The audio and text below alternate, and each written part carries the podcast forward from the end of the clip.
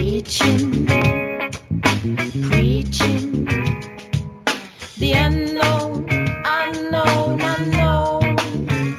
Welcome to the Cosmic Reality Radio Show, where our hearts are our master. A production of CosmicReality.com.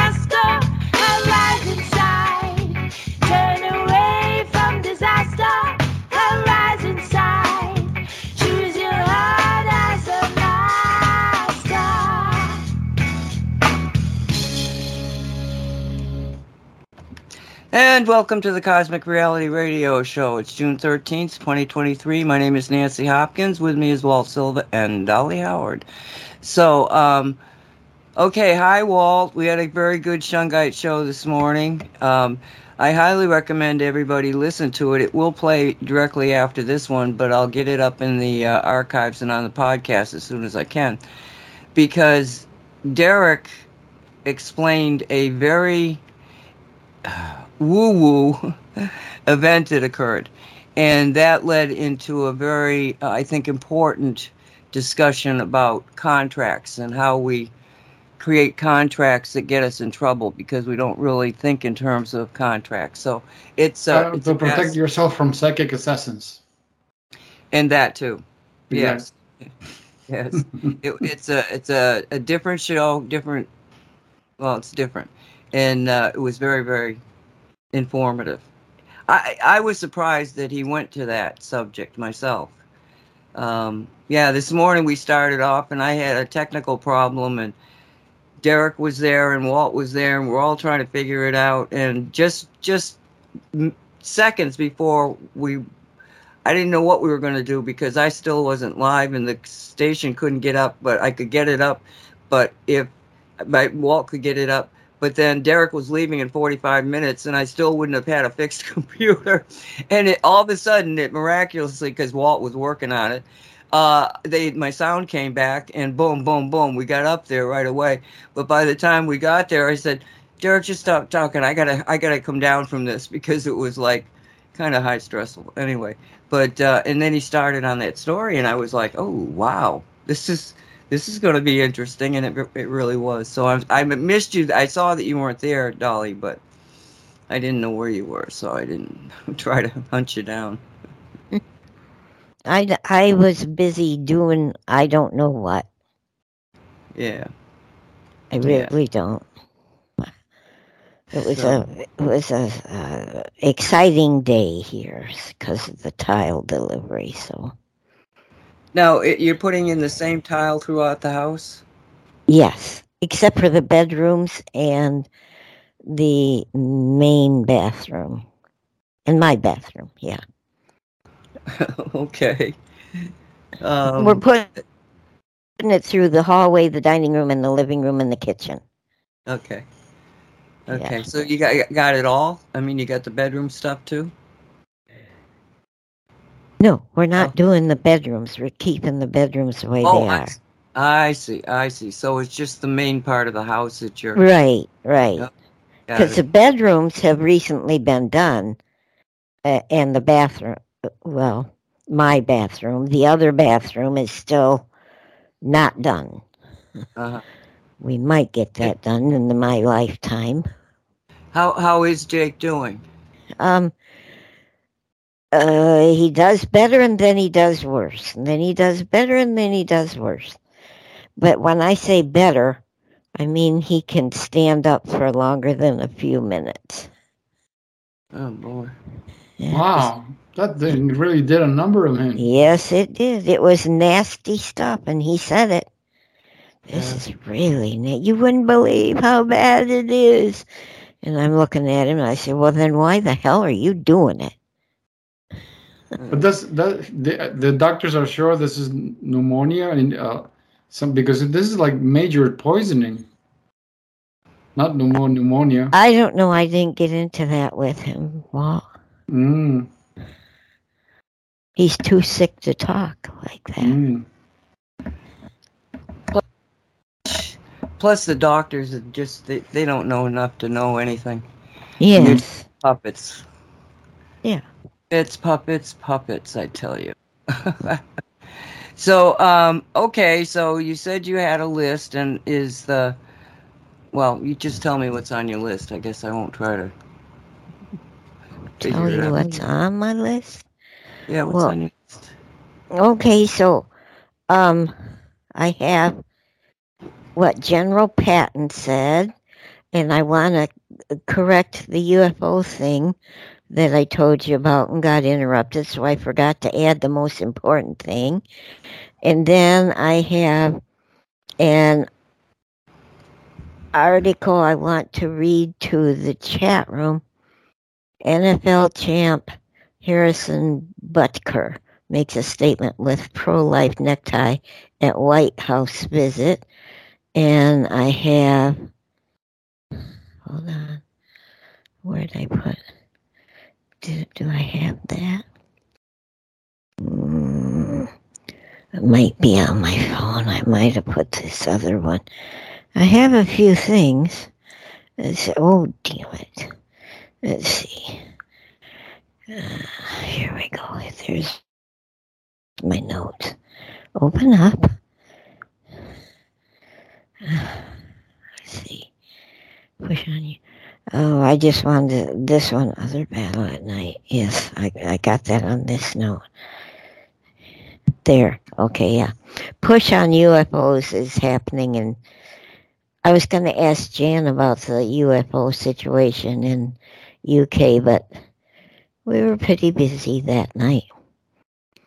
Uh, and uh, and that's all. So you have a preference on what I do first? No, whichever one you want to go with, hon. Okay, I would like to correct the UFO uh, or the when I was telling you all about the the thunder being different and uh, how it was it's on the other side of my house. It's on the west side of my house that it was happening southwest. And it sounded like strange strange thunder like a battle. The last time we saw it we didn't hear it. We saw the lights you know. This time i heard the thunder type noise because i don't know how to describe it any other way but it wasn't thunder but it was a noise like that. And there was also a plane that stayed in the same spot like a helicopter hovers. Well this airplane it was like an airplane motor. It stayed in the same spot for 15 or 20 minutes while all this uh, booming and uh, and thunder stuff was going on. So um that's what made us Sound, think, well that's, sounds like a what do you call a decoy. It looked like a plane, but it wasn't. we didn't see it we heard it Oh, we didn't see anything we just it was the sounds this time oh, so it sounded like a plane, but nothing necessarily be a plane. right Mm. okay Okay, if it was all right, if, if getting ahead in your story, if Huh. this part of the space force project, then there could have been a plane up there that was monitoring. Uh, they call them AWAC planes, and they just they've got all sorts of electronics on them, and they will just go around in a circle. Oh, Nancy, I saw a plane like that. That was that was the plane I told you all about uh, a little while ago. That it was a huge plane. It had all this. uh, It was squat. It- wasn't tall. It was squat and long, uh, wide. I I don't know what to say.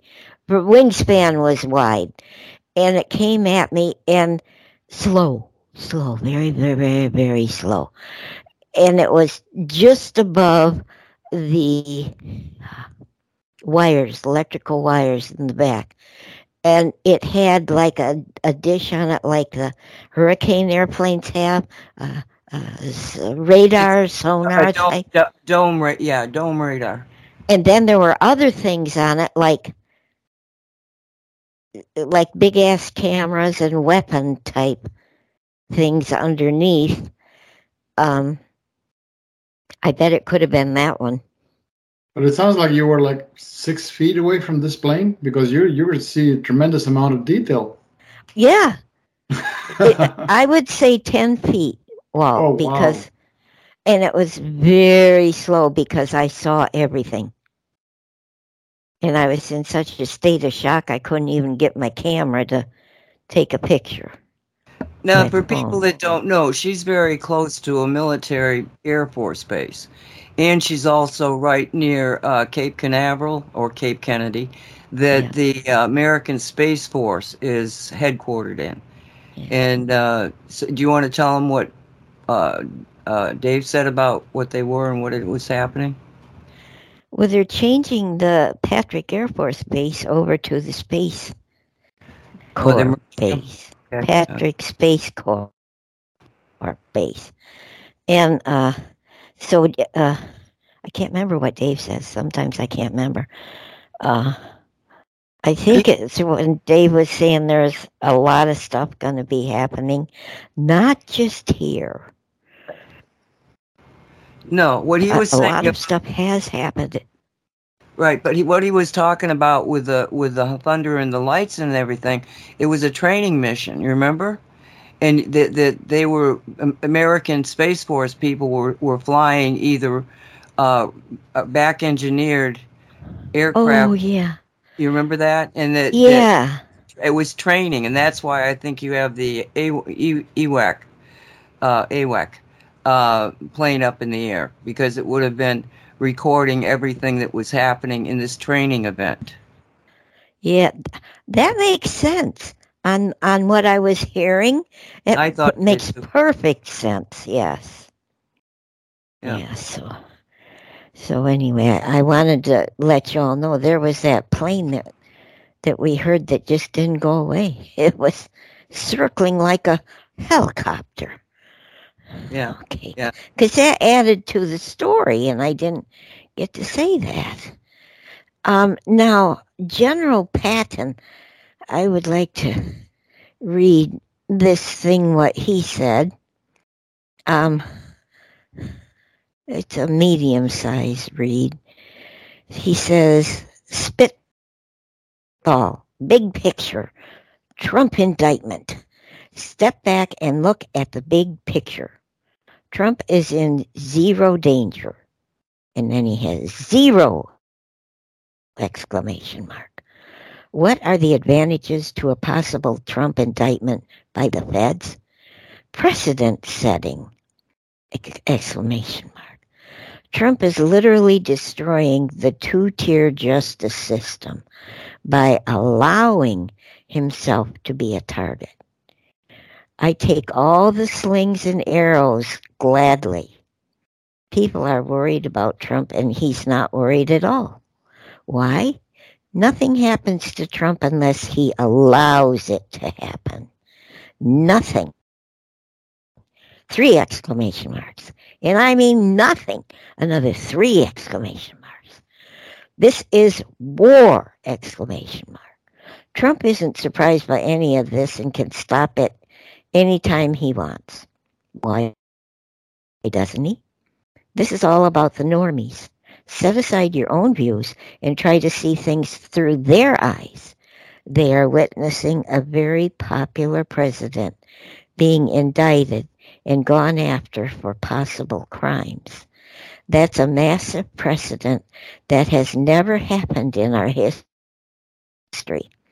Trump is destroying the two-tier, two-tier justice system. That's the goal. Trump is innocent and we all know it. He knows it too and a lot more than we do. Why do people assume that the enemy is directing this play? Why do they assume the enemy has more power than they actually do? This narrative not only destroys the two-tier justice system, but also shows the normies that the Obama slash Biden DOJ and FBI are completely corrupt. Why is this an important narrative for the normies? Because we are setting the table for the justice phase when a whole lot of those criminals are going to be prosecuted. This also insulates Trump from the coming justice so that it doesn't look like Trump going after his political enemies to the normies. It will ultimately expose to the normies that it was Obama that politicized the DOJ and FBI. Relax, everyone, and enjoy the show. I wanted to read that, especially after today's activities. But this matches the, the the thing that they're saying that the uh, I forget who was saying it uh, that the F the uh, FBI is going to be dissolved. I was Oh. hearing they were saying they were saying that it's it's going to be undone because because no, of all I- the uh, corruption in it. I think that they're going to take apart the bureaucracy. You know, and, and- uh, that that's that's sort of like yeah, it could be happening, but there's there's so much more behind all of this. And Dolly, you said Patton. Do you mean Patreon? No, Patton? General Patton 17 on uh on uh, what is that thing? Truth Social? No, it's on Telegram. Telegram. So this Yeah. was channeled information from the other side. I don't know. It was on General Patton 17 on Telegram. That's Well, all I know. But we know he's not on the physical plane. He's like Dave, right? No, not necessarily, because the 17 confuses me. Um, why is there a Patton 70, 17? It's, This is not, this, this is what he is called on Telegram.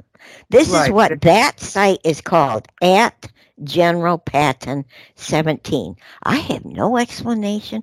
All That's- I know is that's what it's called. that's weird. I'll have to look at it. General Patton. He's been there for a long time now. Ah, never heard of it before. Yeah. General Patton. 17, no spaces. Okay. Capital G, capital P. Okay. 17. I'll look that up. That's that's kind of interesting. Good. Why it would say 17. I mean, because there were two General Pattons, because General Patton's son became a general. And I know this because I had to go to Fort Hood for military reasons. And I had uh, people there that I knew. But we were out with uh, people I didn't know. It was part of the command there. And we were at a bar and we were playing this game. I think it's the only time I ever played one of those weird games. And it was tank warfare. And I just really got into it. And I also kept drinking, so I was a little bit tipsy. And the adjutant of the post said to me, Would you like to meet uh, the general?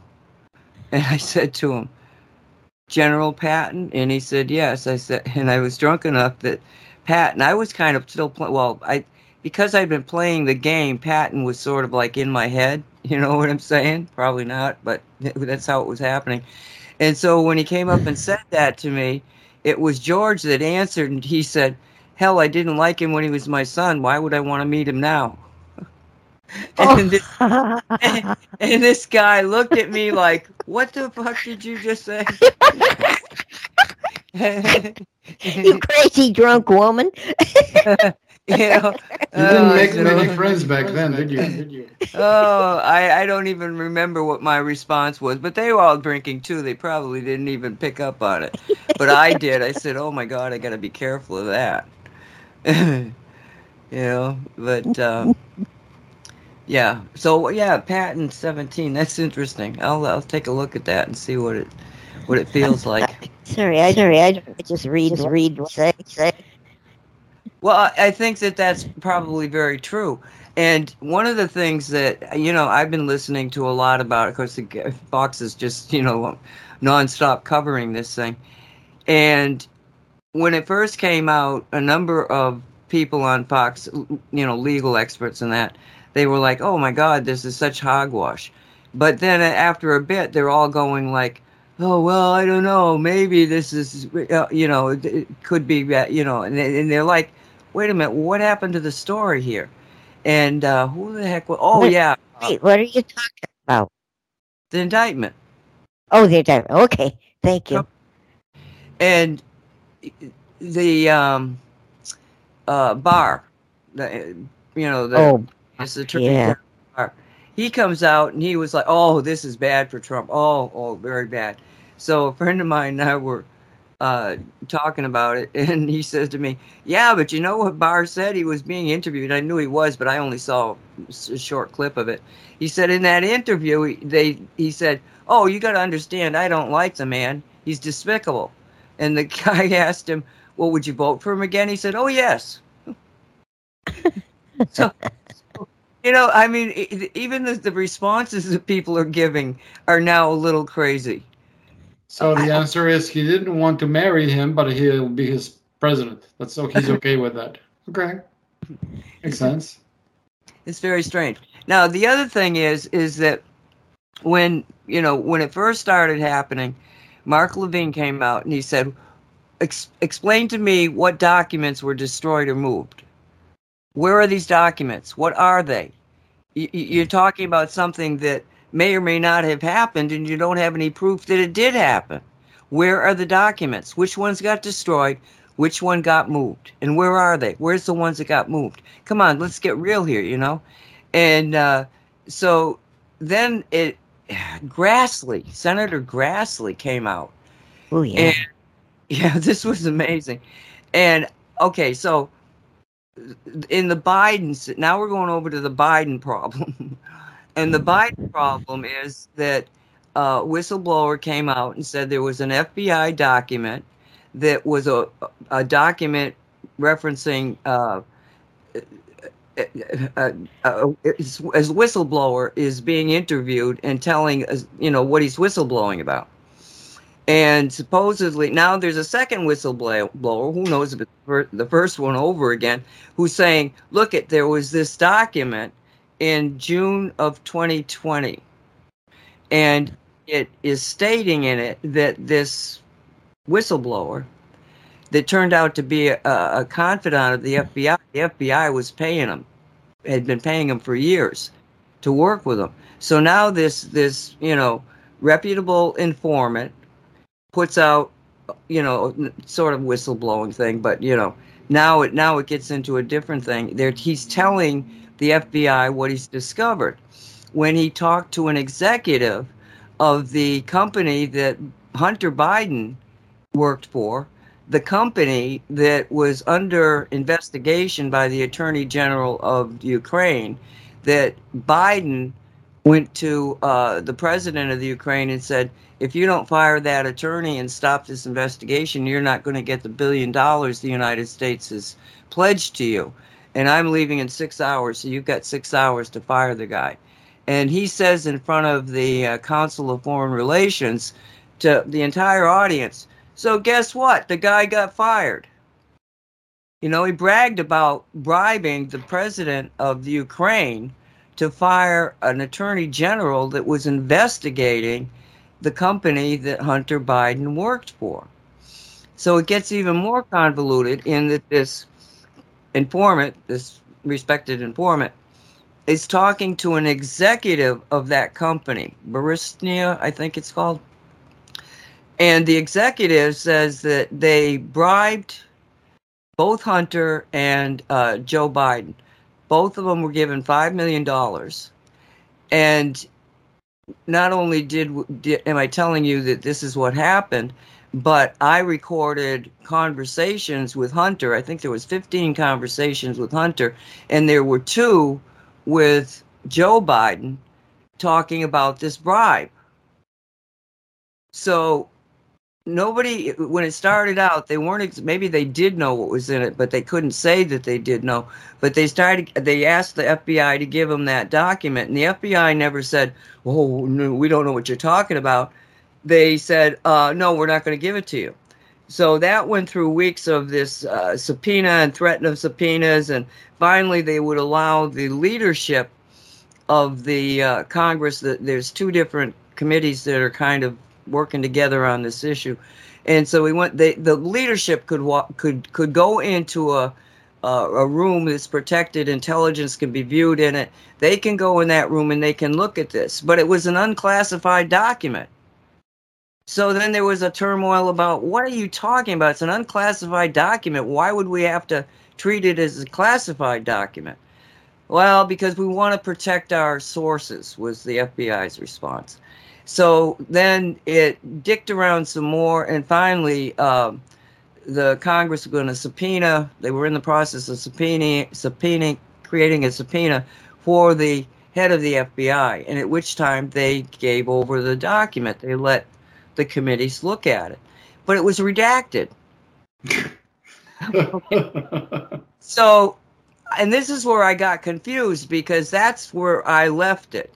That okay, so some things have been redacted, but I wasn't sure what, and I, you know, they weren't saying what, you know, what what it seemed to be referencing.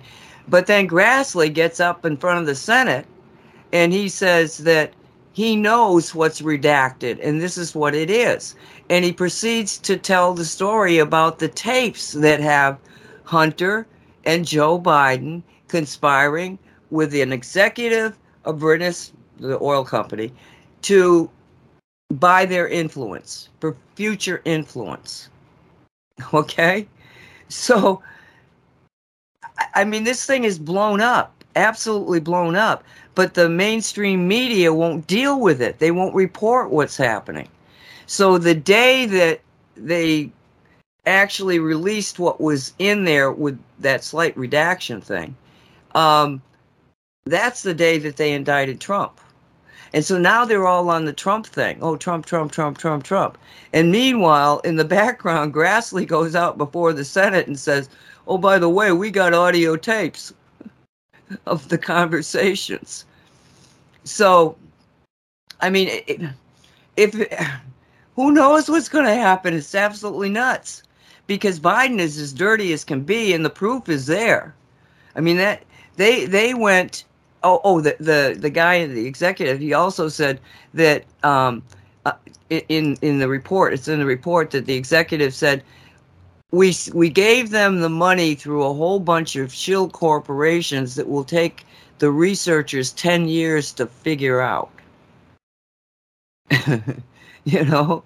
And uh, it didn't quite take 10 years but it was certainly more than 7 or 8 and now, they so the the uh, uh, congressional committee went to one bank, just one bank that they knew had Biden funds in, and subpoenaed their records for all the transactions in the Biden, you know, that has the name Biden on it.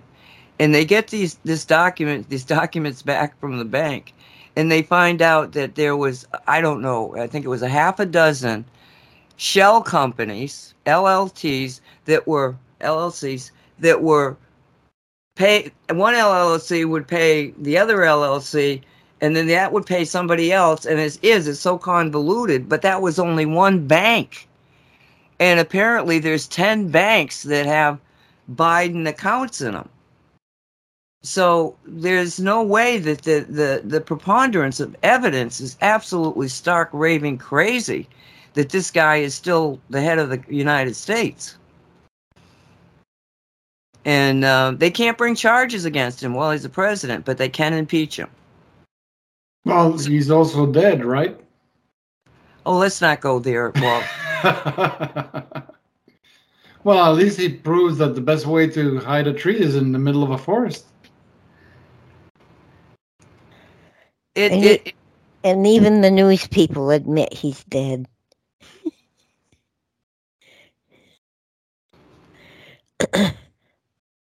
So the um, the Trump documents, supposedly there are some documents that he kept and refused to turn over, and I, I'm it's gotten very confusing as to what they're talking about because this all of a sudden in the last 24 hours started to be a thing. You know, some documents apparently Trump did not send back. I don't know if there's any proof to it. I don't know if it's a story or anything. But on the other side of it, people are saying, well, it was the Russian the Russian uh, what do they call it? the, the Russia, Russia, Russia thing. It was the Clintons. It was the the entire legal foundation to make you know for sure that the Clintons were the ones behind the Russian Gate thing, and that it was all malarkey. The FBI has already been proven to be liars, and that they shouldn't have. None of it should have started up and that when it did start up, it should have stopped on a number of occasions. There's just so much documentation to that. But the actual uh, classified portion of those files are the ones that they think Trump has. If if if that really did happen, so if it does, then the thing that they're trying to search for and get from and they would have to admit was this Russian gate information. And at that point, I can see Trump saying, yes, and I'm going to give it to the, you know, Truth Social to publish right now. It's out there. Go read it. You know, all the, you know, just blow it up because that that may be what they were after. Maybe that's why they had the raid. So there's all sorts of different stories happening from that. It's just a setup you know that yeah, I, I and i don't know. I just know that it's like you couldn't write this as a fiction and have it believe be believed. So anyway you got something else on your list? Or did you guys want to say something about that are you Um, here I had a thought, but I didn't want to interrupt you. And now I forgot it. I don't know what. Dolly, you can always interrupt me. I, I don't normally forget where I'm at. Oh, I hate to do that. That's very impolite. I don't care. All right. If ne- when I think of it, if I think of it later, I'll say something. Um, yes, I have one more thing I'd really like to share. Oh, two more things. But let me, where did I put it? I got too many things open here. Oh, yes. This is really, it really impressed me. I will put the link of it in the chat room. Sorry about you who listen uh, after we do this, who don't listen live. Whoops, wrong spot. Here we go. Okay, now I put it in here. Paste. And this is what I'm going to read to you. Come on, Dolly. Dipshit. Here we go. NFL champ Harrison Butker makes a statement with pro-life necktie at White House visit. Now let me point out, they were not inside the White House. They never are because the Biden mafia is not allowed in there. So they were out in the garden, I believe it was, or in front of the door. They pretend the the Biden character walks in and out of. So, uh, what article says? So those not in chat to see link can hear what the article says. Oh, I was typing a note to myself. Here's the article. During the Kansas City Chiefs' visit to the White House on Monday, in celebration of their Super Bowl victory in February, the team's kicker, Harrison Butker, made a statement in support of the unborn, wearing by wearing a custom-made tie with a pro-life message. Butker, a faithful Catholic, wore a tie that says vulneri I don't know how to speak this. It's Latin word. Uh, two words that the phrase he says means protect the most vulnerable. That's what it says on his on his tie. I want to give the most vulnerable, the unborn, a voice at a place where every effort has been made to allow and normalize the tragic termi- termination of their lives, Butker said in a June 6 statement. Let me read that one more time.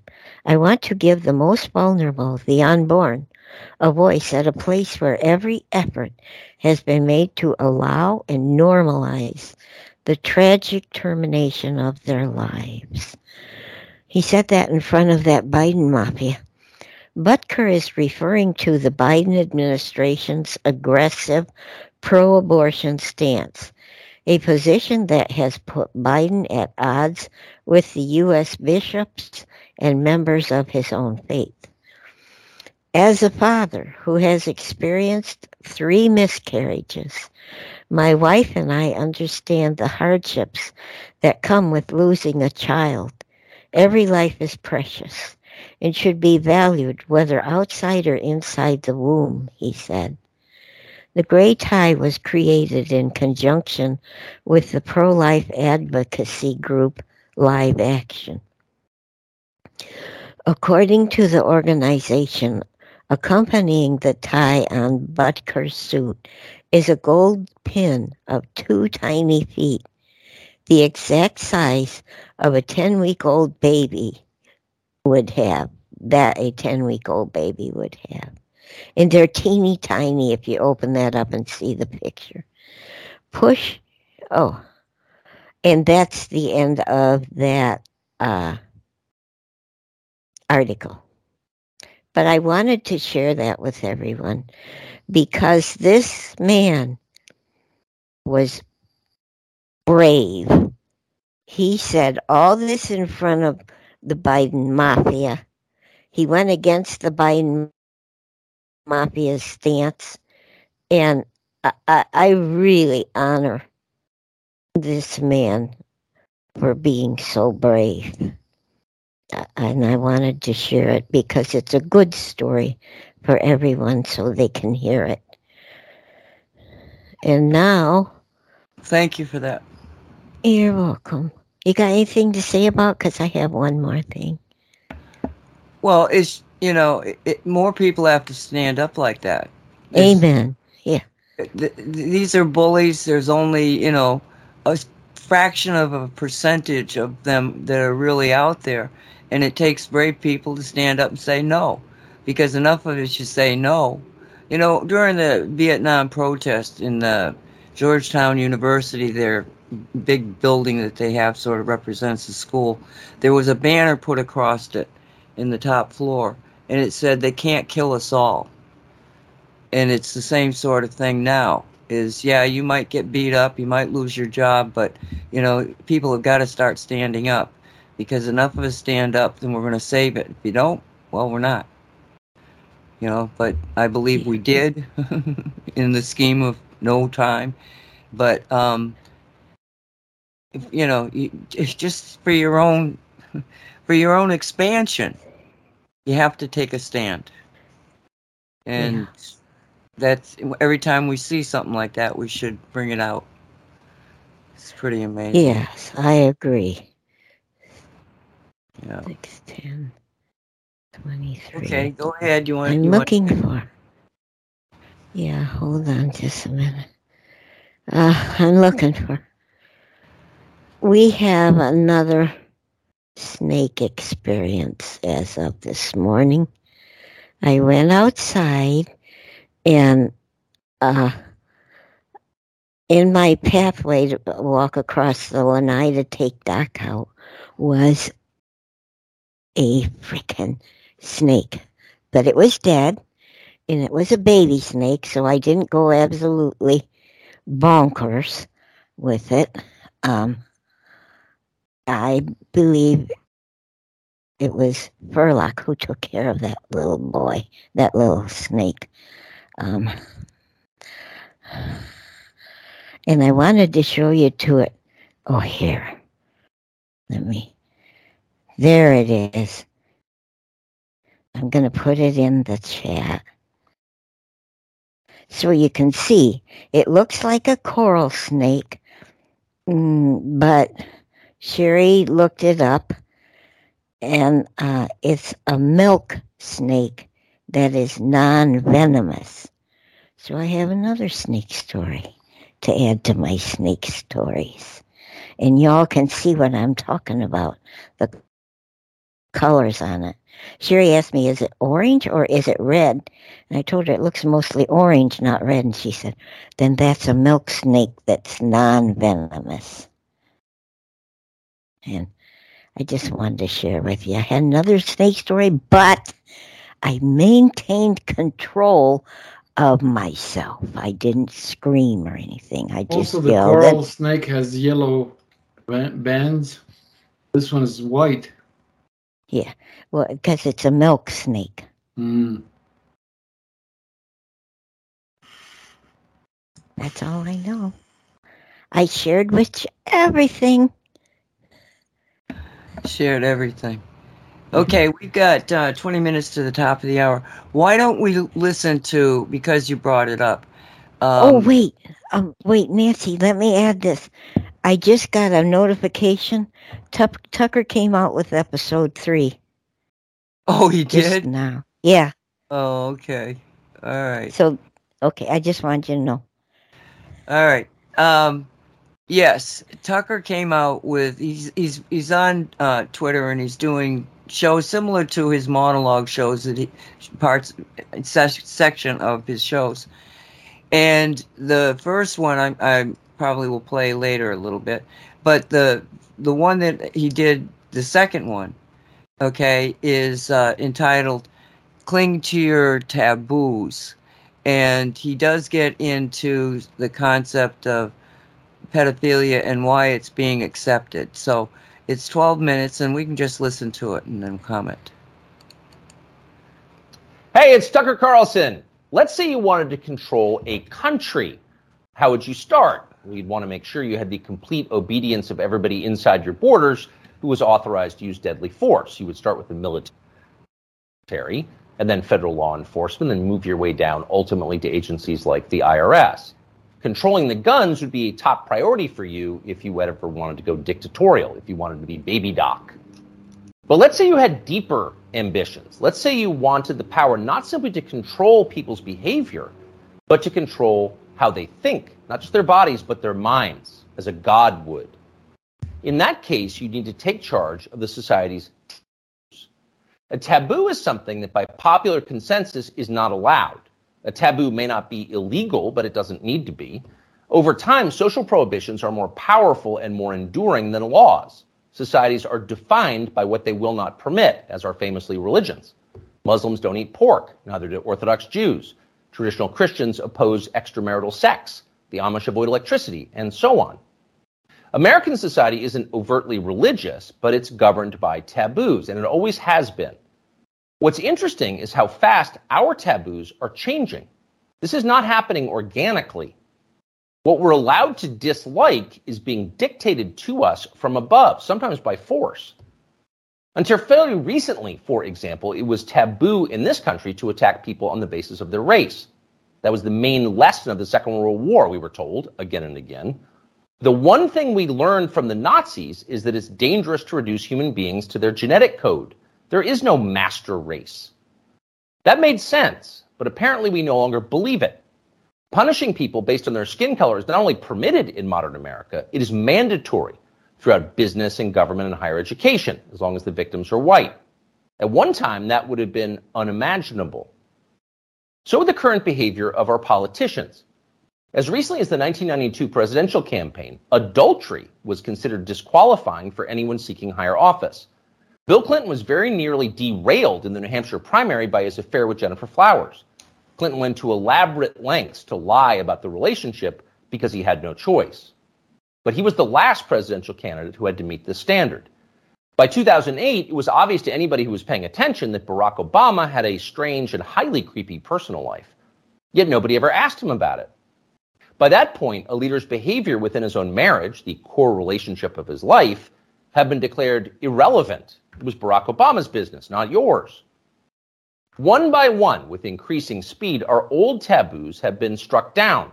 Those that remain have lost their moral force. Stealing, flaunting your wealth, striking women, smoking marijuana on the street, shameless public hypocrisy, taking other people's money for not working, All of these things used to be considered unacceptable in America, not anymore. So it probably shouldn't surprise us that the greatest taboo of all is teetering on the edge of acceptability child molestation. A generation ago, talking to someone else's children about sex was widely considered grounds for a thrashing. Touching them sexually was effectively a death penalty offense. When Jeffrey Dahmer was bludgeoned to death in the bathroom of a Wisconsin prison in 1994, the Milwaukee district attorney had to caution the public not to turn Dahmer's killer into a folk hero. Jeffrey Dahmer had molested and murdered children. People felt justified in celebrating his death. 25 years later, that standard had changed dramatically in the state of Wisconsin, as in the rest of the country. In the summer of 2020, during the BLM riots in Kenosha, 17 year old Kyle Rittenhouse defended his life from a convicted child molester called Joseph Rosenbaum. Rosenbaum was trying to kill Rittenhouse, so Rittenhouse shot him in self defense. But it was Joseph Rosenbaum whom the media cast as the victim of the story.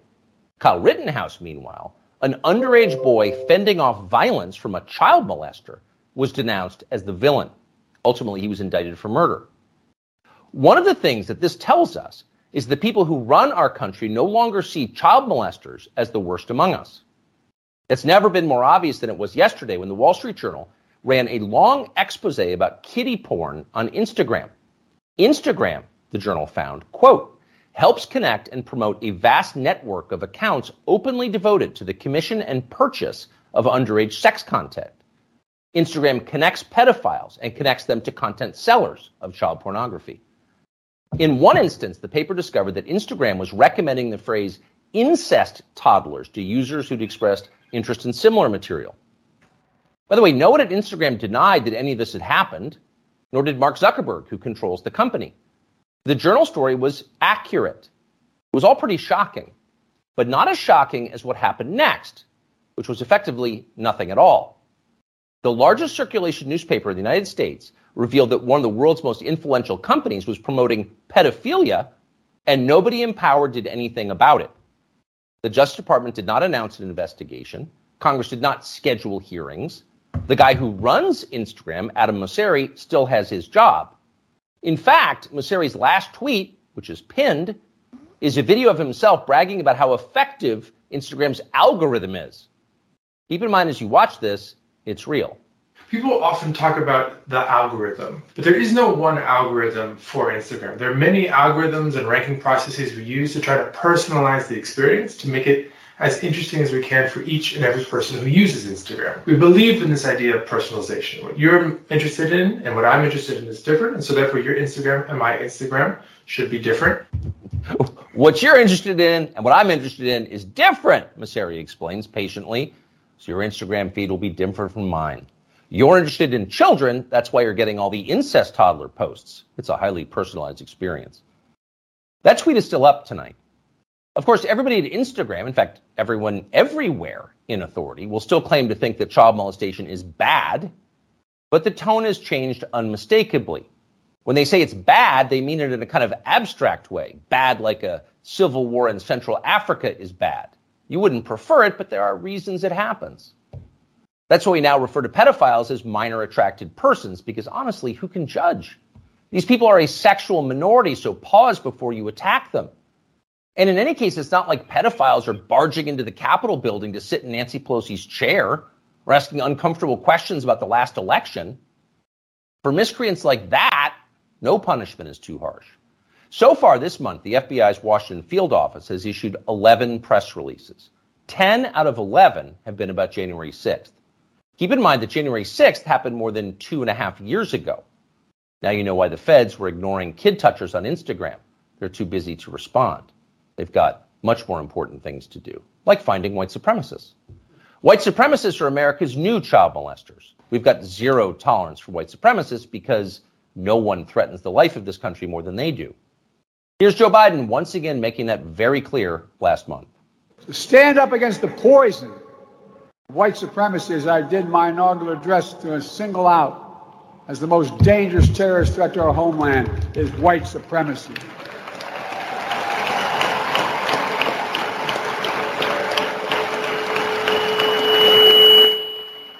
And I'm not saying this because I'm at a black HBCU.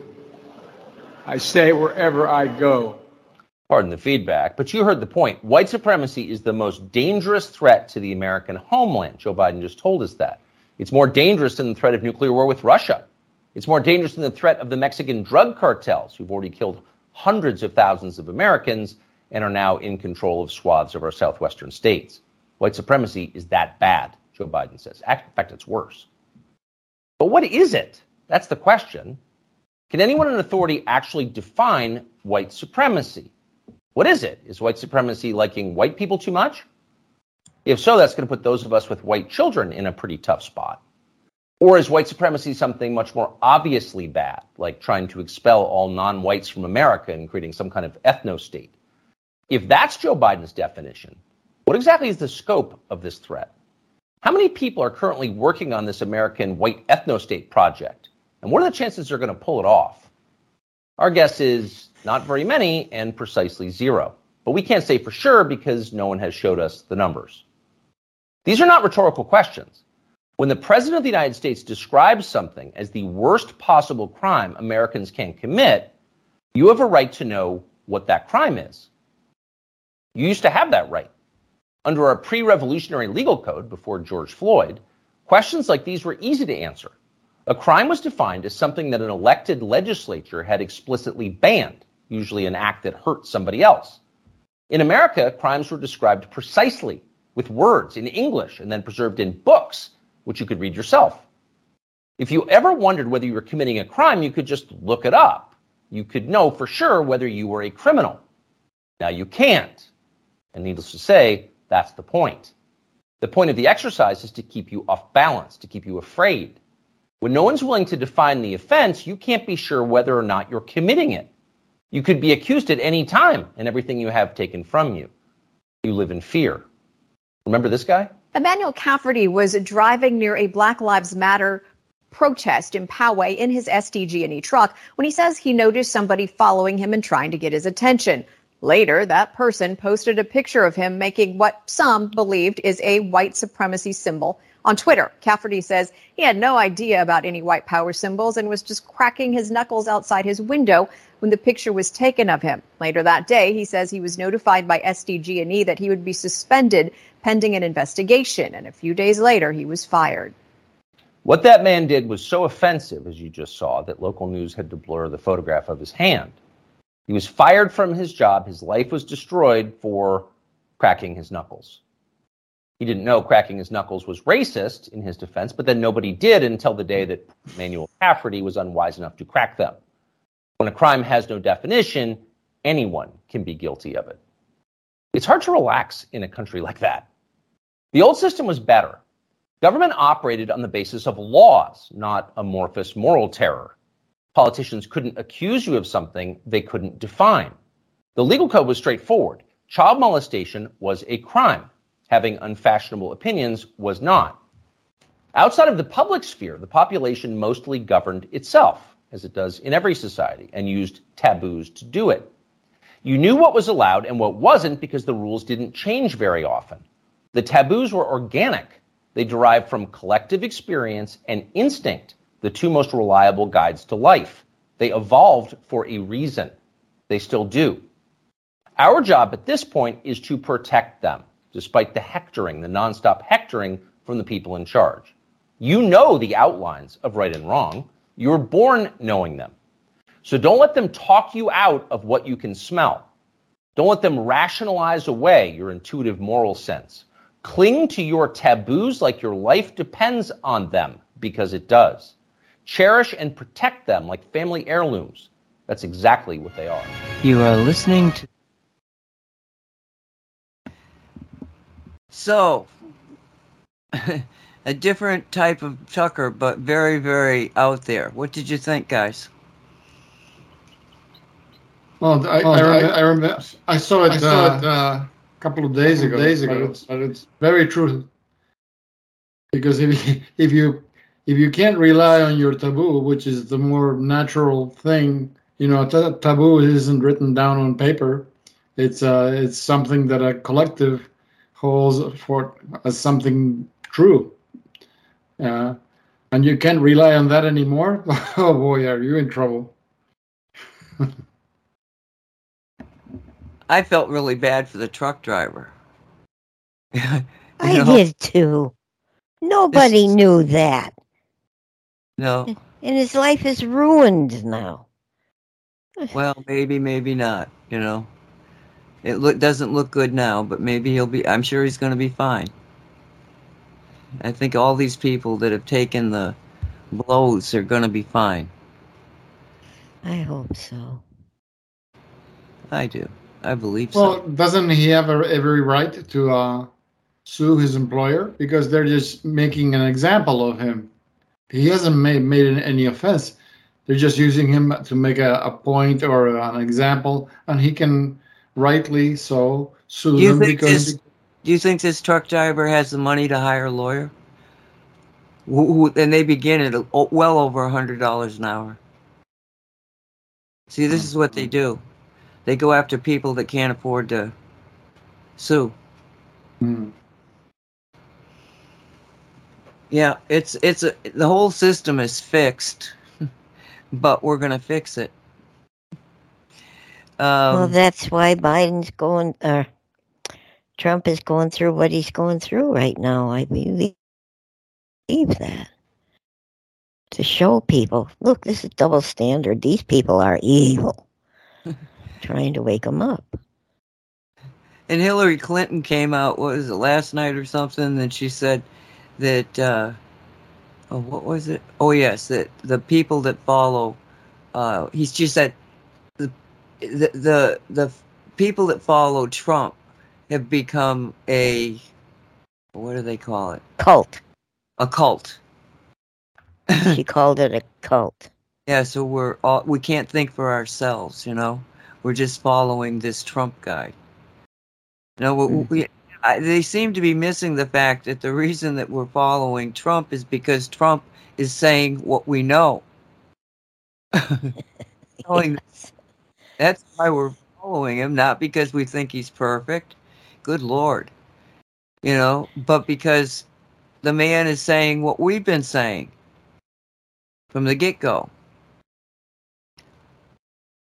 It's it's a He's interesting trying to protect us, to, to help us. Yes. they're not after me, I'm just standing between them and you. Yeah. And that's very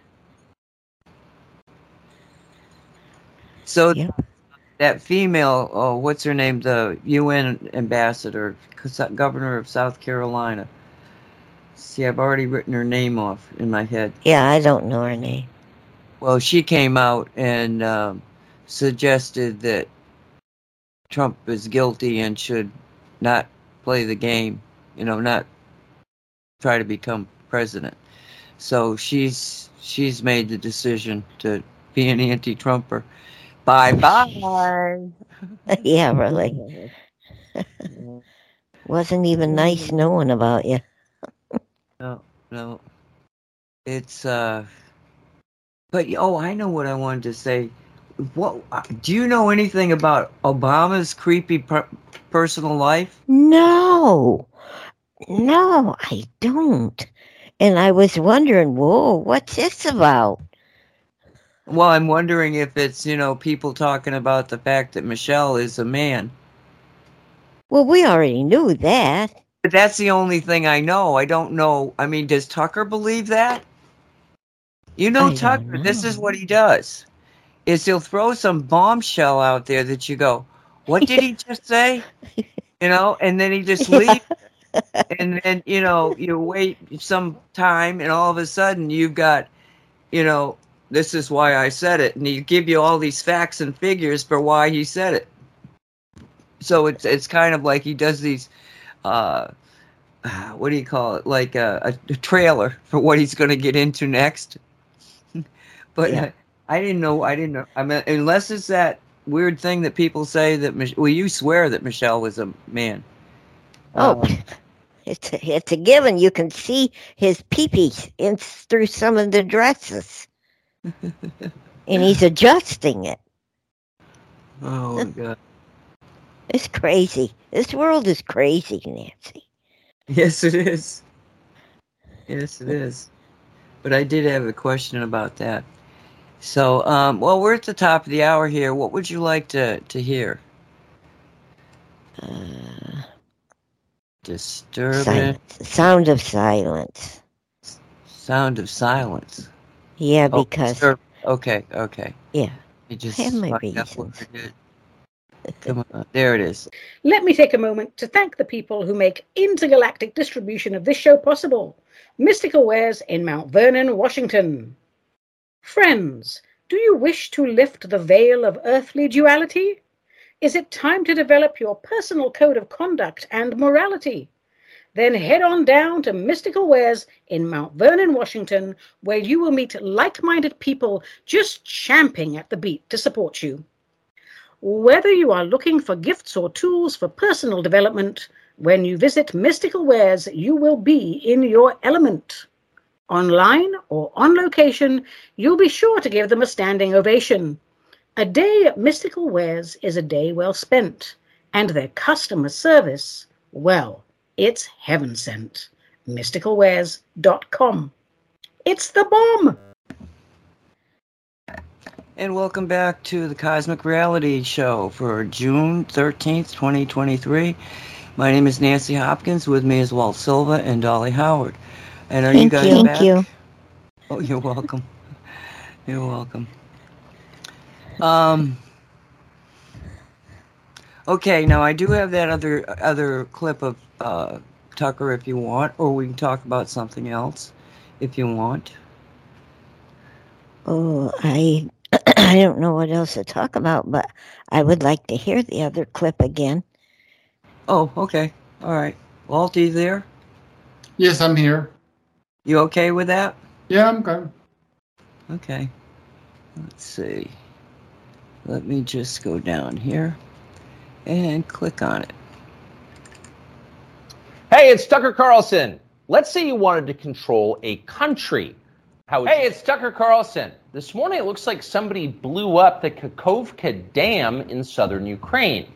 The rushing wall of water wiped out entire villages, destroyed a critical hydropower plant, and as of tonight puts the largest nuclear reactor in Europe in danger of melting down.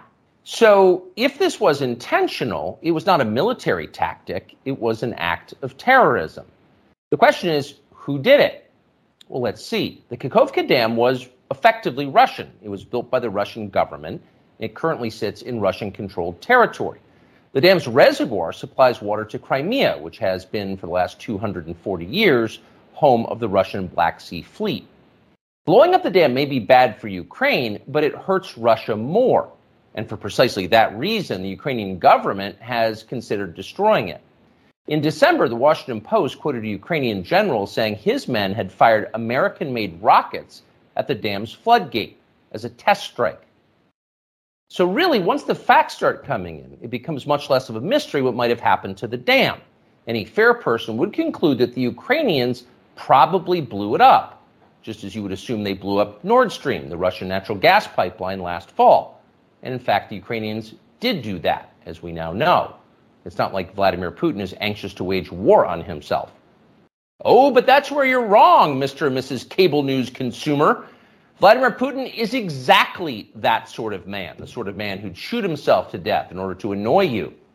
We know this from the American media, which wasted no time this morning in accusing the Russians of sabotaging their own infrastructure. Bill Kristol, the man who once told us that Saddam Hussein was responsible for 9 11, immediately denounced Putin as a war criminal and even more savagely compared him to Donald Trump.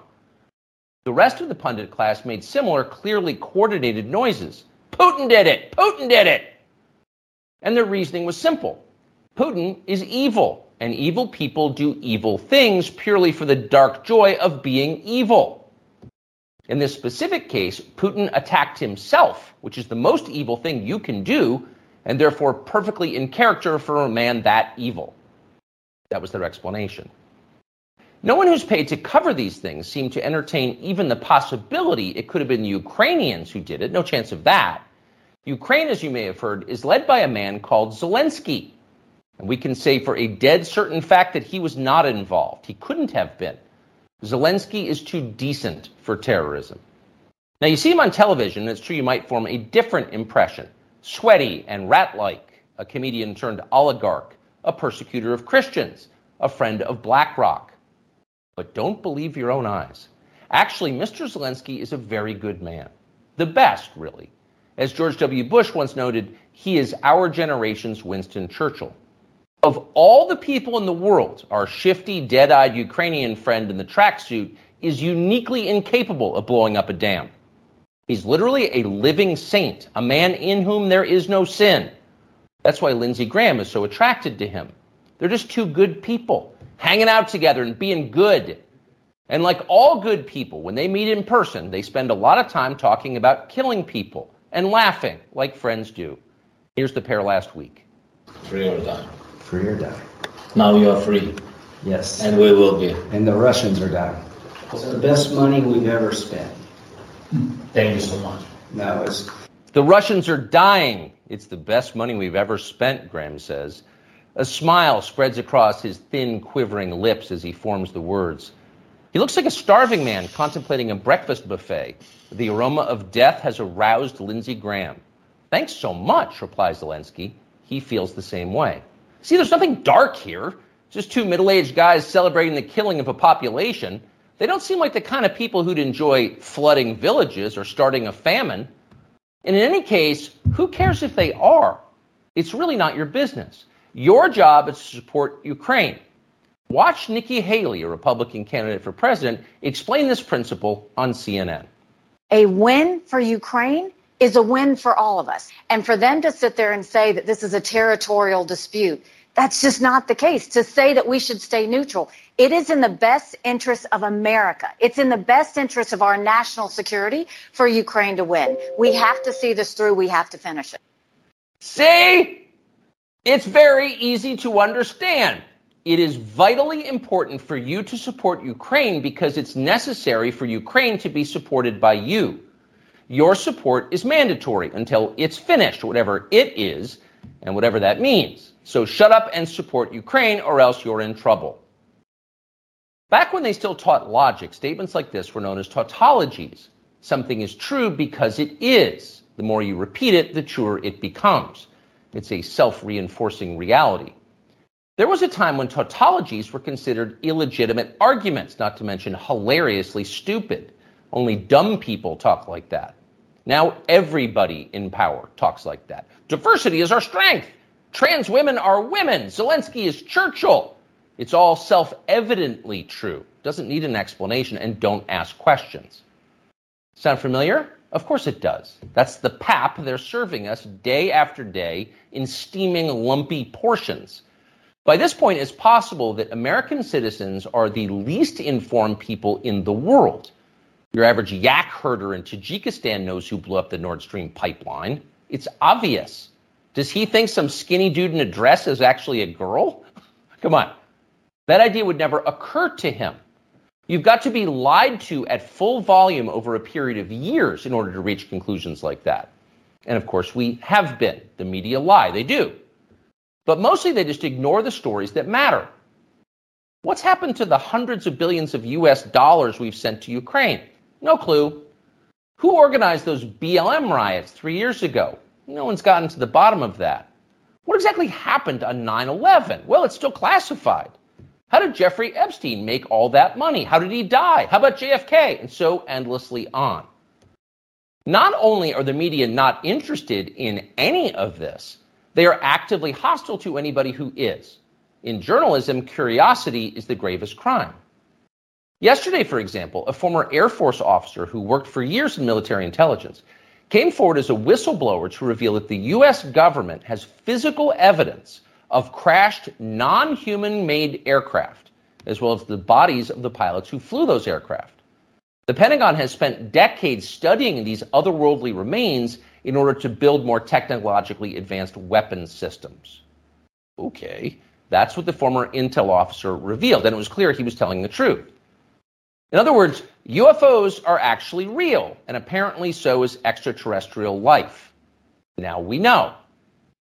In a normal country, this news would qualify as a bombshell, the story of the millennium. But in our country, it doesn't. The whistleblower's account ran on a technology website called The Debrief, which you've probably never heard of. The Washington Post had that story, but decided not to run it. The New York Times, meanwhile, just pretended it never happened. On the front page of the New York Times website this morning, there were five stories about Ukraine, as well as four stories apiece about Donald Trump, trans people, and climate change, the usual lineup.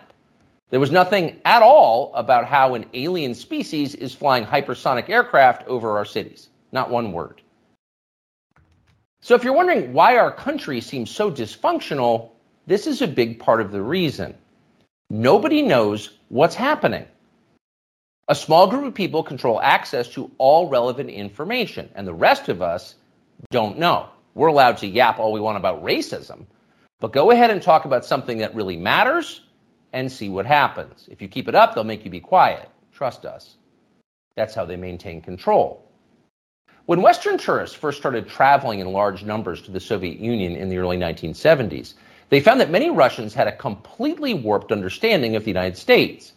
They thought that Americans lived in grinding poverty, in a state of perpetual race war, and were desperate to flee to the freedom and prosperity of the Eastern Bloc. They thought this because that's what they had been told. They had no way to know otherwise. The few Russians who understood what was really going on in the rest of the world had learned about it from listening to shortwave radio broadcasts, sometimes under the covers so the neighbors wouldn't hear. Fifty years later, it is bewildering to consider the ironies here. We're the ones who live in ignorance now. The US government has managed to classify more than a billion so called public documents. So at this point, we can't possibly know what our leaders are doing. We're not allowed to know. By definition, that is not a democracy. Yet it's fine with the media. Secrecy is a powerful tool of control. Stop asking how we got so rich. Here's another story about racism. Go eat each other. That's the program. That's how most of us now live here in the United States manipulated by lies, silenced by taboos. It is unhealthy and it's dehumanizing, and we're tired of it. As of today, we've come to Twitter, which we hope will be the shortwave radio under the blankets. We're told there are no gatekeepers here. If that turns out to be false, we'll leave. But in the meantime, we are grateful to be here. We'll be back with much more very soon.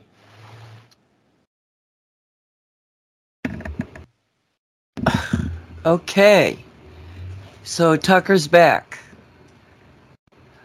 He is, and he's going to get even uh, more kind of explosive, more revealing.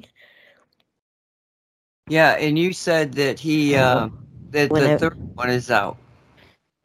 Yes, ep- it just came out. Uh-huh. yeah, I just could, got notification.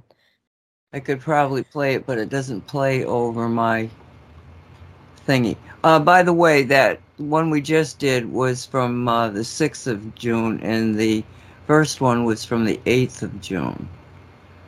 And episode two. And the third Yep, one is yep. Yep, it's episode 13th three. of June. Yeah. Episode Yeah. three. Uh, well, I don't have it. Maybe we'll play it on the Say What show.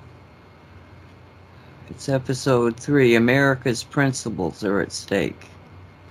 hmm All right, we'll do that. He's working into a theme, I think.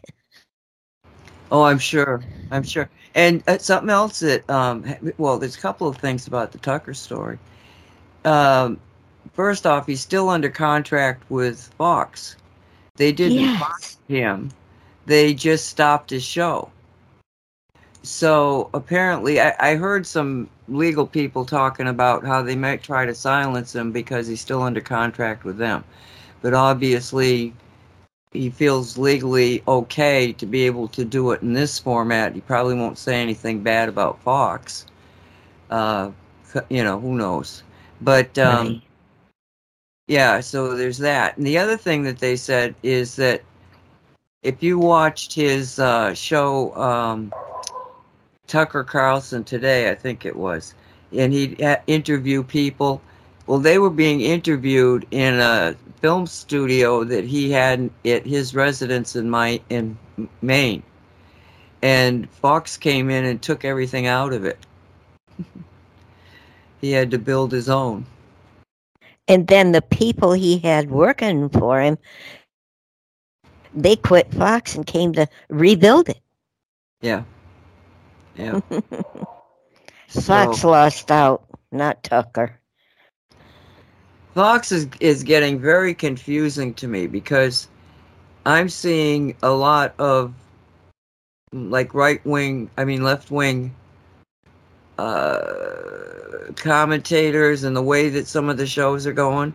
But on the other side, there's certain people that are kind of getting really, really vocal. Tucker, uh, uh, uh, Watters, Jesse, Jesse Watters, and one of them, and Gutfeld. Gutfeld, Oh, has yeah. from the get go. Um, Yeah. But a lot of the other ones are, are kind of towing the line. Well, I, I found out from the guy I was listening to, um, McFadden, is it? She got taken off of the five. Who? Yet, uh, the black, the black lady on Harris Faulkner. pretty, she's tall. Har- Who? Harris Faulkner. Is she the black lady who was on? Uh, Outnumbered. yeah, outnumbered. Yeah, eh, but yet she was hosting Tucker's old show. No, she wasn't taken off. Oh, that's what I heard. Well, somebody must have said that, but it, you know, no, they kept they kept pro- promoting her, and she was. I think she was back last night, yesterday. Oh, I'll have to check it out tomorrow. Yeah, But I never can remember what time they're on because I don't watch Fox that they're, much. they're on noon to one, 12 to one, Oh, okay. I'll try to remember that. noon time to one. Um, well, Faulkner is not. Faulkner is. Um, oh, let me see. She's definitely not in the category of uh, Gutfeld and Watters. No. but she will look at things with, you know, she's not real set in her way. She's probably one of their more objective uh, players. Yeah. Sometimes I, I mean, I, I seldom find in her information being presented by her that I do not find truthful. You know, I mean, I, I listen to some of these people and I go, my God, why don't you know what I know? yes. Job. I say that all the time to them, the Right. Fox peoples. What the But- heck are you saying that for? Yeah, but Faulkner um, seems to have her facts in order. Yes. She, uh, uh, when I've watched her, she has already studied up on her guest. So she knows about them and asks them questions if they're surprised she's asking. Yeah. well, I, I still don't watch the that time slot. Slot. I miss him. Oh, I won't watch it. They piss me off. I just saw it on an advertisement. I miss him. I miss his smile and his laugh, and you know, tells you terrible things, but then he makes fun of it. And I mean, he's he's just just very special. Well, that's why I am on Telegram and, and I have him. Oh, no, on Twitter. Twi- Twitter. Twitter. Yes, because I can go to his station and catch up on what he's up to. Yeah, and, and that um, Chadwick, I can't remember his name, his last name either. Um, he was taught. He's written a book called Tucker, and it's just being published now. And he was uh, actually on the last show that Tucker had, and I did watch that. And you know, I remember that he was on there, and but they'd been working on this book for quite a while, and so he went back with Tucker to get an update on what really happened, you know, from Tucker's standpoint. But in the one of this, and I, I know that you know Walt got bored with it because they didn't really give any of the big stuff. But that's the way they do in books. If they told you the punchline, you know, you wouldn't buy the book. So, Right. but they, he did he did say a couple of things that were very very touching to me. First off, Tucker's dad was in the TV business, It was more of a local thing than inter, you know national. Um, but his mother left him and his two brothers, I think it is, when it, he was. I thought it was only one brother, but yeah, it might have been two. And th- when Tucker was six years old, this mother just ran off to be a hippie. And uh, he never saw her again. She died in, in 2009. And, you know, it's like that backstory to the guy is um, something I'd never heard before. So there might be other, and, and apparently his father, Dick, Richard, was just quite, I mean, Chadwick was impressed with the dad. So he came from, uh, you know, a half a good home. Yeah. he had that thing with his mom. But he's very devoted to his own family and his wife, and he they they were teenage lovers. You know, they, they fell in love as teenagers, been together ever since. Got a nice family. And he's Yeah. very brave. I mean, you know, the opposition can be nasty sometimes. Oh, but yeah. not in this case. He's, you know, he's he's protected. We're all protected. So, um, Walt, did you have anything that you saw or are doing that you'd like to comment on? Uh, let me see. Uh, Have you I, been wa- listening? I, I was looking at the thing that um, I, I I didn't pay much attention to it- what it uh, it said because uh, Annette says it's for another show. It's for other voices. What? You, I don't. You, you have a radio show called uh, It's Radio Other Voices. 5G. It's Radio Oh. 5G, Other Voices. That's oh, that's what it's called. Okay.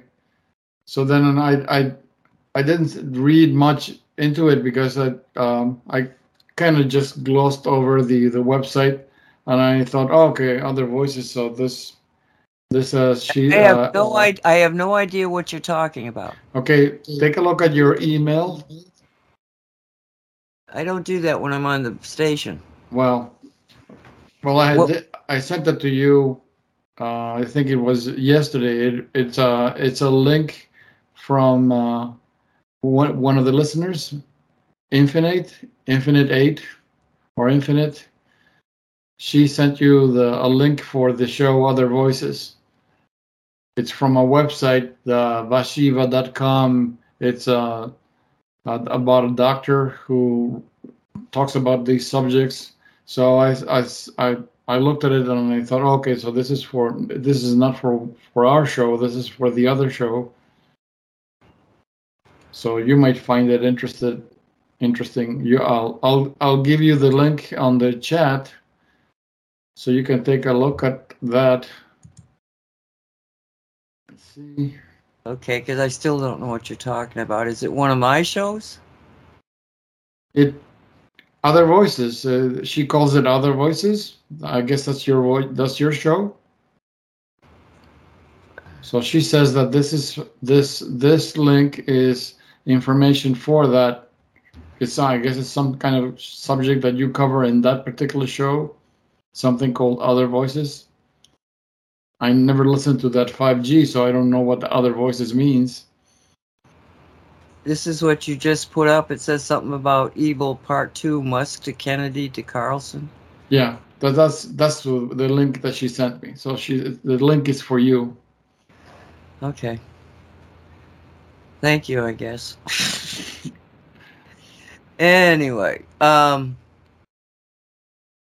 so has there been anything that you've done that's intriguing? Intriguing. Well, yeah, you know, I mean, we still got a half an hour here. We got to find something to talk about.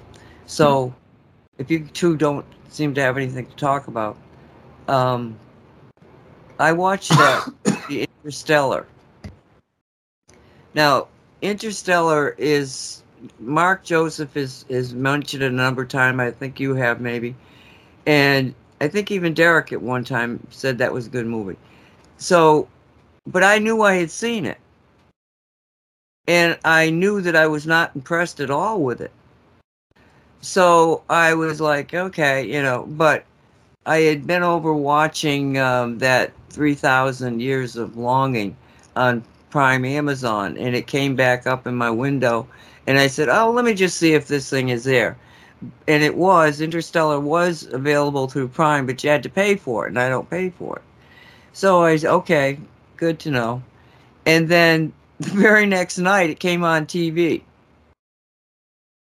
So I'm going like, okay, I guess I'm going to watch this thing.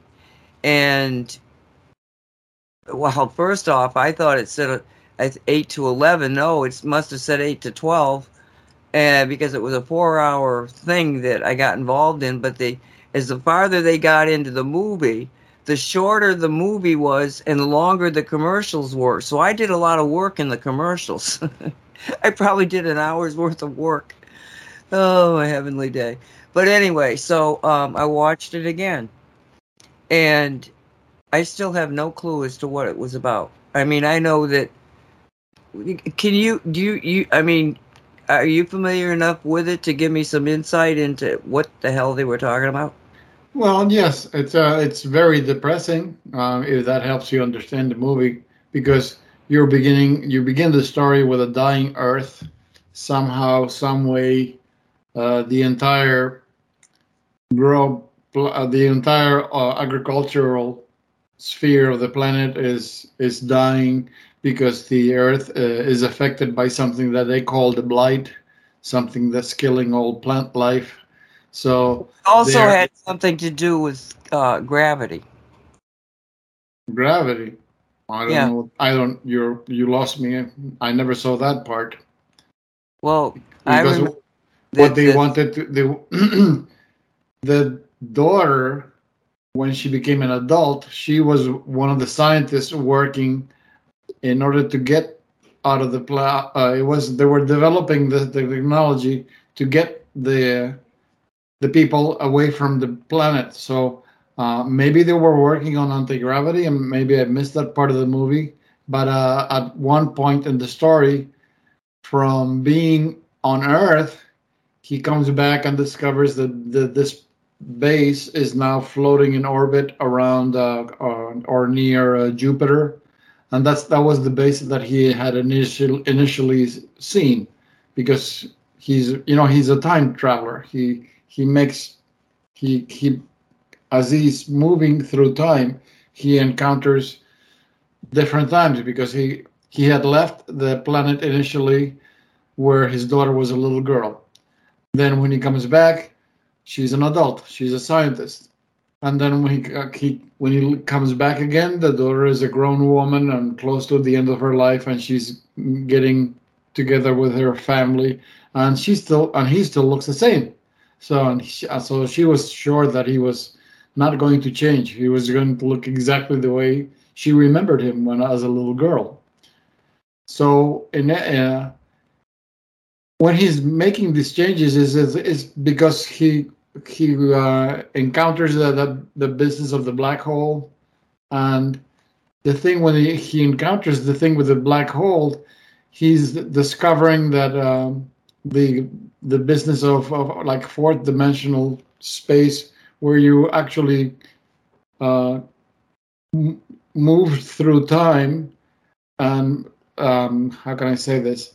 they're um, the way that they illustrate that it's like they're he uh, he goes he he's like on the ends like his daughter's room or where but he's looking at the room from outside the room like he's in a in a fold in space.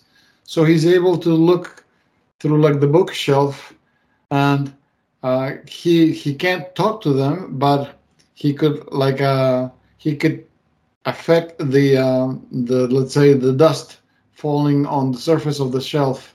So he could kind of uh, relay messages to his daughter because everybody thought that he had been lost in space. But the daughter saw the symbols of how the the dust was different. So she made the connection that the, the father was alive. He was just out of time. He was out of what passes for regular time, and he could actually he could actually walk through time as as wa- somebody's walking through the uh, the cars in a train. By going through the different cars, you're going through different times, and uh, and he realize he can't see them, but he realizes their intelligence. All of this is being controlled by a race a race of living beings, and they have the they actually are able to manipulate this because they're existing outside of what we would call normal time because they had uh, this an original plan where they were sending these uh, different uh, art um, astronauts to different uh, star systems that had the potential for uh, being able to sustain life. So it was a gamble. They were prepping these uh, astronauts. They were sending them out to space, and if lucky, you would get into a planet that's life-sustaining. And as the story progresses, you find out only them, only one of them was lucky enough to encounter a planet capable of sustaining life. Uh, it's a female astronaut, and she's left all alone. Uh, and his, his her cho- his her hope is for him to find her and that's how the story ends that he's on his way to find her because she's all alone in this in this particular planet. In all the other cases uh there were like uh terrible events because for example the at one point they were they encountered this planet. It was close to the event horizon of a black hole. And the the gravity was such that time passed incredibly uh, quickly compared to regular time. So uh, they actually had to rush through things because they they weren't aware. You know, time outside is passing at a different rate. So that was quite a, another mess that they had to contend with. You know, time passes so quickly. Uh, but like you say, it is unless you're like deeply paying attention and you're you know well versed with all this parlance of uh, scientific stuff. You yeah, you lose your place in line because you look what what am I looking at? What is this? You know, what is this drama for?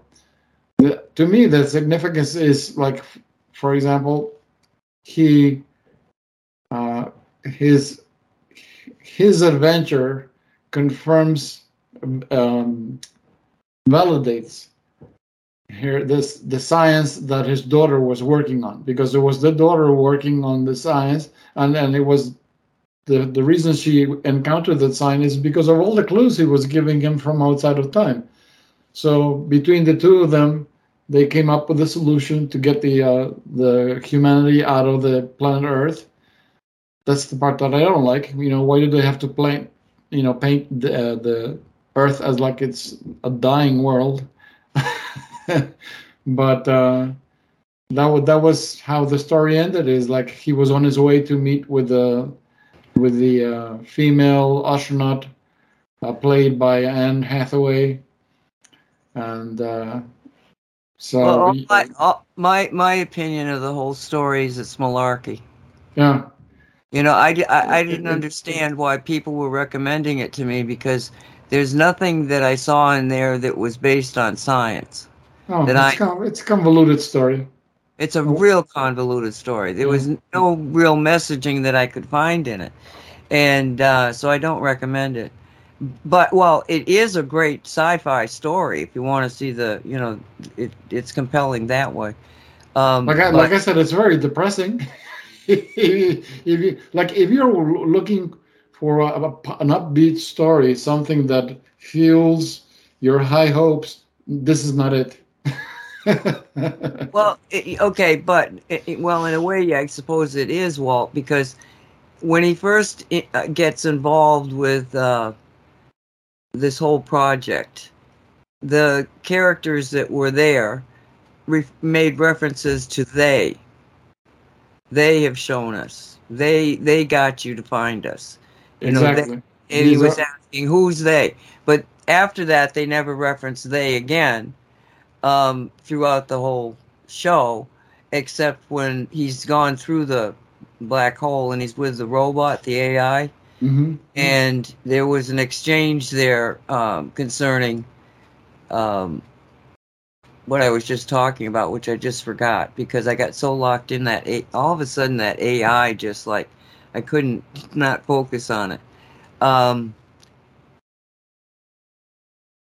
yeah, It sounds like one of those shows I watch and I think at the end, why the heck did I sit through this whole show? It's not to my liking.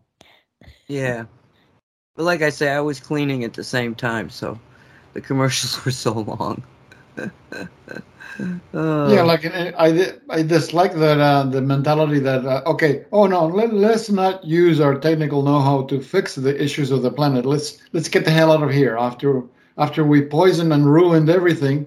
Let's go find a, a nice clean planet. Yeah, after you ruined the one you had. yeah, I'm really against that mindset. It's like, you know, vacating a house and not cleaning it when you leave. You know, you might not clean it as well as it could be, but at least attempt to clean it. You don't leave before you clean. but I'm not leaving. You know, I'm here for the duration. Um, but you know that the concept of our future selves manipulating us today is is really interesting and has a lot of uh, depth to it. It's like well, there, there's something that you said that it, it, it's very true, and at, at the time, the people that are presenting the information were not understanding that angle. When you played a recording, and it was a very fast talking lady, uh, and uh, she was talking about the story of uh, John Titor and uh, Trump, young Trump traveling through time and all of that. And uh, the John Titor came here from an, another year where he wanted this kind of uh, an old-fashioned uh, computer, but it was capable of doing something that wasn't wasn't any lo- was no longer available in future Earth. So he was coming for that, and that and you remember playing that recording and at one point in, point in the story she puts into she questions a lot of the information that is giving forth because he's giving for, forth um, memories of things that have happened in what be, would be our future but his past. And like for example he's saying that there was a, a, a war at one point uh, there was some other kind of uh, negative event at some point and that uh, she kind of brings his information to question because those points don't match and i said to you yeah but in a in a way they do because by him bringing that information to the human to the collective consciousness he stopped it from happening so he's not wrong no, he di- didn't stop it. He didn't stop it. He delayed it. um, um, Now think about it, because um, if you listen to exactly what he was saying, the stuff that's happening now, it's happening. When he said that there would be a civil war in America, I thought that was preposterous, and yet you see it almost lining up. You know, so yes, and I agree with you that you know it's his past. It may not be our future, if that makes sense. Yeah. And I think it is not because of his interference coming here and interjecting these thoughts. But at the same time, he probably did that in order to, you know, help through the wake up, you know, in time. Because th- th- this is okay. I started to say talk about something that um, I've been thinking about. We've been just talking about the black sun in this in this particular movie. Um, when I started out on this mystical path I've been on, one of the there, there were there were very few books on paranormal stuff out there. In the library, you know, under a dozen. In any given bookstore, you probably wouldn't see much, if any. It was very sparse. Because I mean, I was born in '48, so what happened was that as the subject got more popular and there were more and more books out there, you got into a lot of, let's say, current or futuristic kind of concepts. But in the beginning, what you had to work with was essentially old books, old esoteric books. And some of the information from those old books were discussing the Aborigine people in all areas of the world, you know, the original human beings. And interestingly enough, if you analyze what we can, as much as we can understand about what what they their, let's say, social structure, but more importantly, the way that they looked at their reality, what would, how did they view reality? And of course, it makes sense that they reviewed viewed reality as something with a unification of nature, and you know had all sorts of telepathic and essentially what we would call paranormal capabilities at the time. And that's just to set up a stage that you know they're all coming from the basic same understanding of the energies because that's what it was. It wasn't polluted with technology.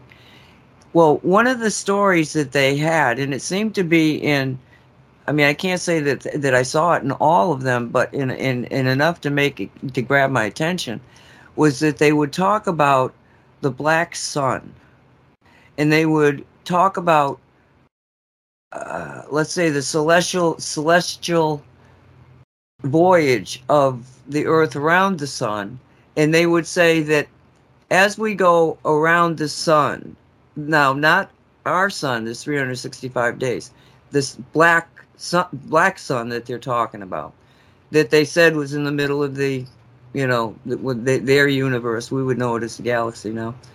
So you have this black sun, and when you're going towards the black sun, you're being drawn towards that energy. The people on the planet go through mystical experiences. They they gain an immense amount of information, and they become aware and awake, and it's a a wonderful time to be alive in. But then they go around the other side of it and they whiplash back out. And as they w- get farther and farther away from the black sun, they get dumber and dumber. Yeah, you're describing the yugas, the 24,000 and something years that cycle takes. takes 25,000 years to go around the galactic center. And uh, the closer you get to the center i mean the the the brighter and more intelligent people get. The farther away they go the more ignorant they are. Well it turns out that there is a black hole in the middle of the galaxy. Every galaxy has one. So you've got these ancient people that seem to understand that. And you know so what i think happened and, and this i'm not going to get into all the particulars of why i was led to understand this because that gets long stories. But what I understood from what was being presented is that in our future self, okay, maybe this very generation, we realize that we lost again. But we lost again because we couldn't get the technology to the people soon enough. Technology. Okay? because even though technology has been used by the dark side for control, it also gave us the ability of communication that is maybe the key to everything. So if you if you think of our future selves having lost again and now oh shit we're we're back in the dark ages and we're going around the and we're going to have to be gone for you know all that time and oh maybe we'll come back well, this time what they did was that they sent back the the craft that that started like falling out of the sky at the time of the Roswell crash. There was a number of them that were carrying a tremendous amount of technological advancements, such as a laser, such as um, fiber optics. Oh, there was just one after the other of different things that had become. Oh, the, the chip the microchip yeah. that had become the basis of our technological explosion. All right, all came on those crafts at that time. And when um, the guy that wrote The Day After Roswell, Colonel Caputo, not Caputo, but so close to that, I always forget his name. Peter, I think is his first name. But when he wrote about it, he was, you know, actually taking the his job became to take these things that they had gotten off of the craft and put it into American industry so that it could be silently and secretly used to upgrade the technology without people understanding that they had scavenged uh, stuff off of ET ships that had crashed.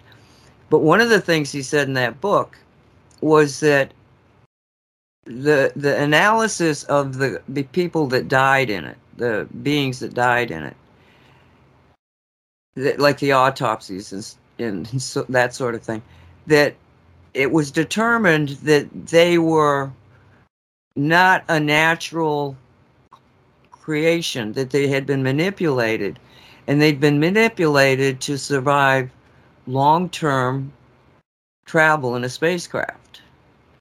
And they he, he he was questioning, you know, where did they come from? How long have they been traveling? You know, there were questions about what's on board. And what I think was on board was um, these beings that were created by our future selves to go on a suicide mission. Maybe they were a- androids, maybe they were AI of some sort, but to go on a suicide mission to crash into those areas so that their equipment could be salvaged, therefore giving a technological boost and, and increasing the amount of time that it took for the basically the internet to bring us all together so that we're talking about this stuff right now on Radio 5G. Not Radio 5G, cosmic reality. So, if that's true, then we were given this opportunity to make the adjustments and to make more people aware so that we can anchor in this new reality and not have to go around and get stupid for another 24 what is it 24,000 years so Well, we're uh, in this. We we're we're in the ascending curve right now, because we're uh, we're uh, depending on who you're talking to, we're either halfway or the final part of Dwapara Yu- Yuga, which is uh, the uh, uh, electric age, where ele- electricity is a commonplace thing that you use every day. After this comes Treta Yuga, which is the mental age, where uh, you it, it's a commonplace thing to you that you live live your life by you the powers of the mind. So I I hope that's going to be interesting, and they're not going to use the mind to do to blow up things. Hopefully, I don't think so. you know, I just it, it, it's it's totally intriguing. Um, what's happening now? Because, all right, we're talking for some people that have listened to us forever. You know that we talk about this stuff all the time, but for people that may be kind of not so familiar with us, um, you may be going like, "Are these people talking my language? To the, what are they, what are they talking about?" But the reality is, is that there is a reality out there where you've got ETs and that are helping out the secret space program, and you've got ETs that are working with the Space Force, the American new Space Force. There's a lot of this extraterrestrial interaction. Now the problem is, and I mentioned this on a, on another show, but the problem is is that at the same time that you really want to begin to disclose the true scope of what is basically the good guys, even though there's a contentions between the secret space program people. But you know, basically the good guys, the ones that are working together, the Galactic Federation for one thing. Um, that you got that, and they're trying to d- make disclosure a little bit at a time in subtle ways. But the dark side has gotten to the point that they're running out of options.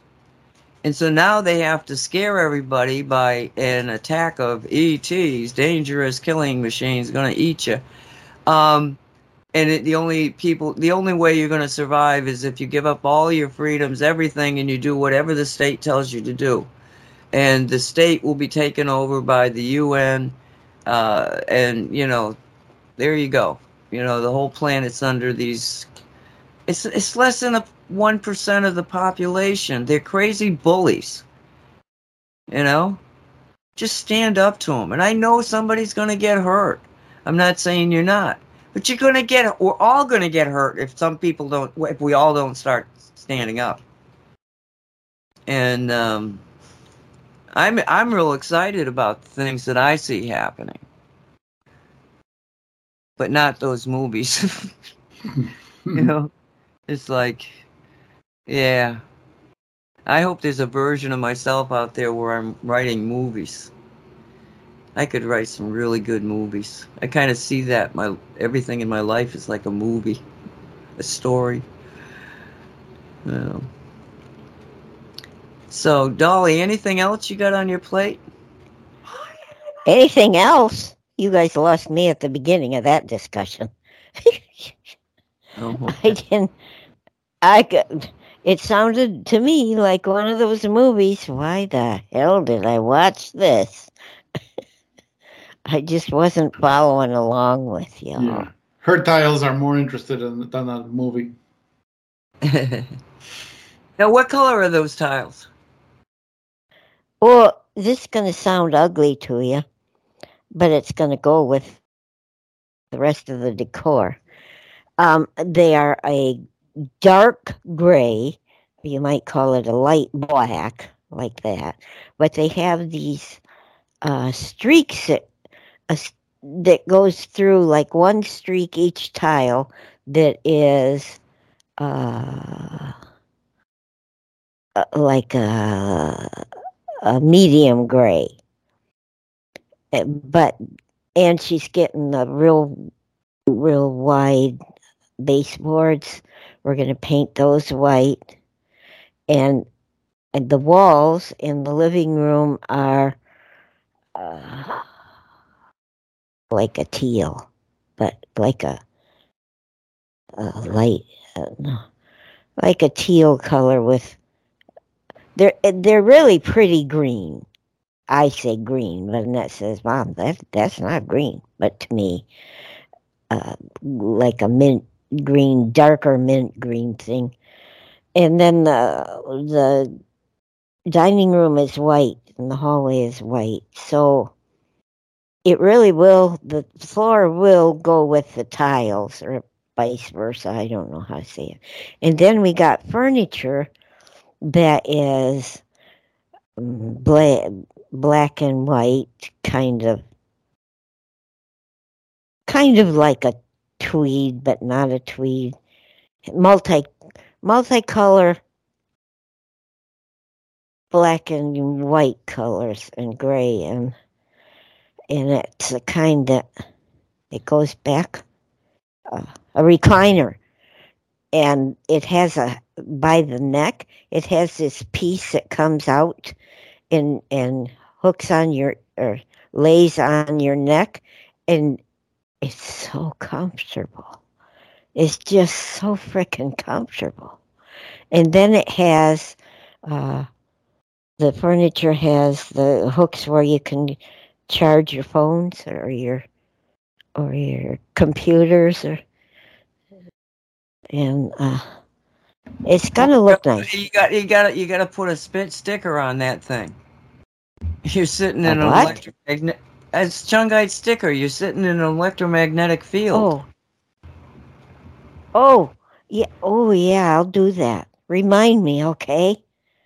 I put sticker on on uh, both of them because we got a love seat and just and it does the same thing as the recliner. So I'll have to put it on all of them. Sherry liked it so much she bought herself a blue, multicolor blue one outfit. So she's having it delivered in August. And we're having ours on July 1st delivered because the tile will be done on the month before July's 30th, June 30th. And that's uh, when we're coming back to our house. I'm But that tile sounds very hypnotic. I mean, you'll go into a trance just by walking across the room. That would be nice because I can't sleep very well. that would be wonderful. but it's it's exciting to us. Uh, we're finally. Um, uh, we just told Russell, you gotta get that crap out of the garage now because we need a place. They delivered the tiles today. We needed where place to put it, and Russell had all his crap in the garage. So we got rid of his crap in the garage. What else? We got Well, we don't Some- have much because we're running out of time here. You want to say good night? Oh, yeah. Good night, y'all. Thanks for listening. Be talking with you another time. Don't forget the love blankets. Night night. Say what? Say what on Saturday? And Walter, would you like to say good night? okay, good night, everybody. Thank you for being here with us. Take care. And I want to say that tomorrow we're going to have, um, wait a minute, Radio 5G. And it's going to be other voices. It, it, the other voices part of it is when I don't have a co host to talk about this or that. So what I do is I introduce people to the type of people that I think they should be listening to just because to me they're good you know that we- that we've got good people out there. And um, so tomorrow we're going to be doing it and it's noon to one uh, to noon to two and it's going to be about digital monitoring and uh, di- digital enslavement and then on the ufo disclosure thing. Thanks everybody. That's See you what next- Infinite was saying. Other voices. Okay, i gotta go. Bye. Teaching, preaching, the unknown, unknown, unknown. You have been listening to the Cosmic Reality Radio Show, produced by Cosmic Reality Radio. Thank you for listening. Choose your heart.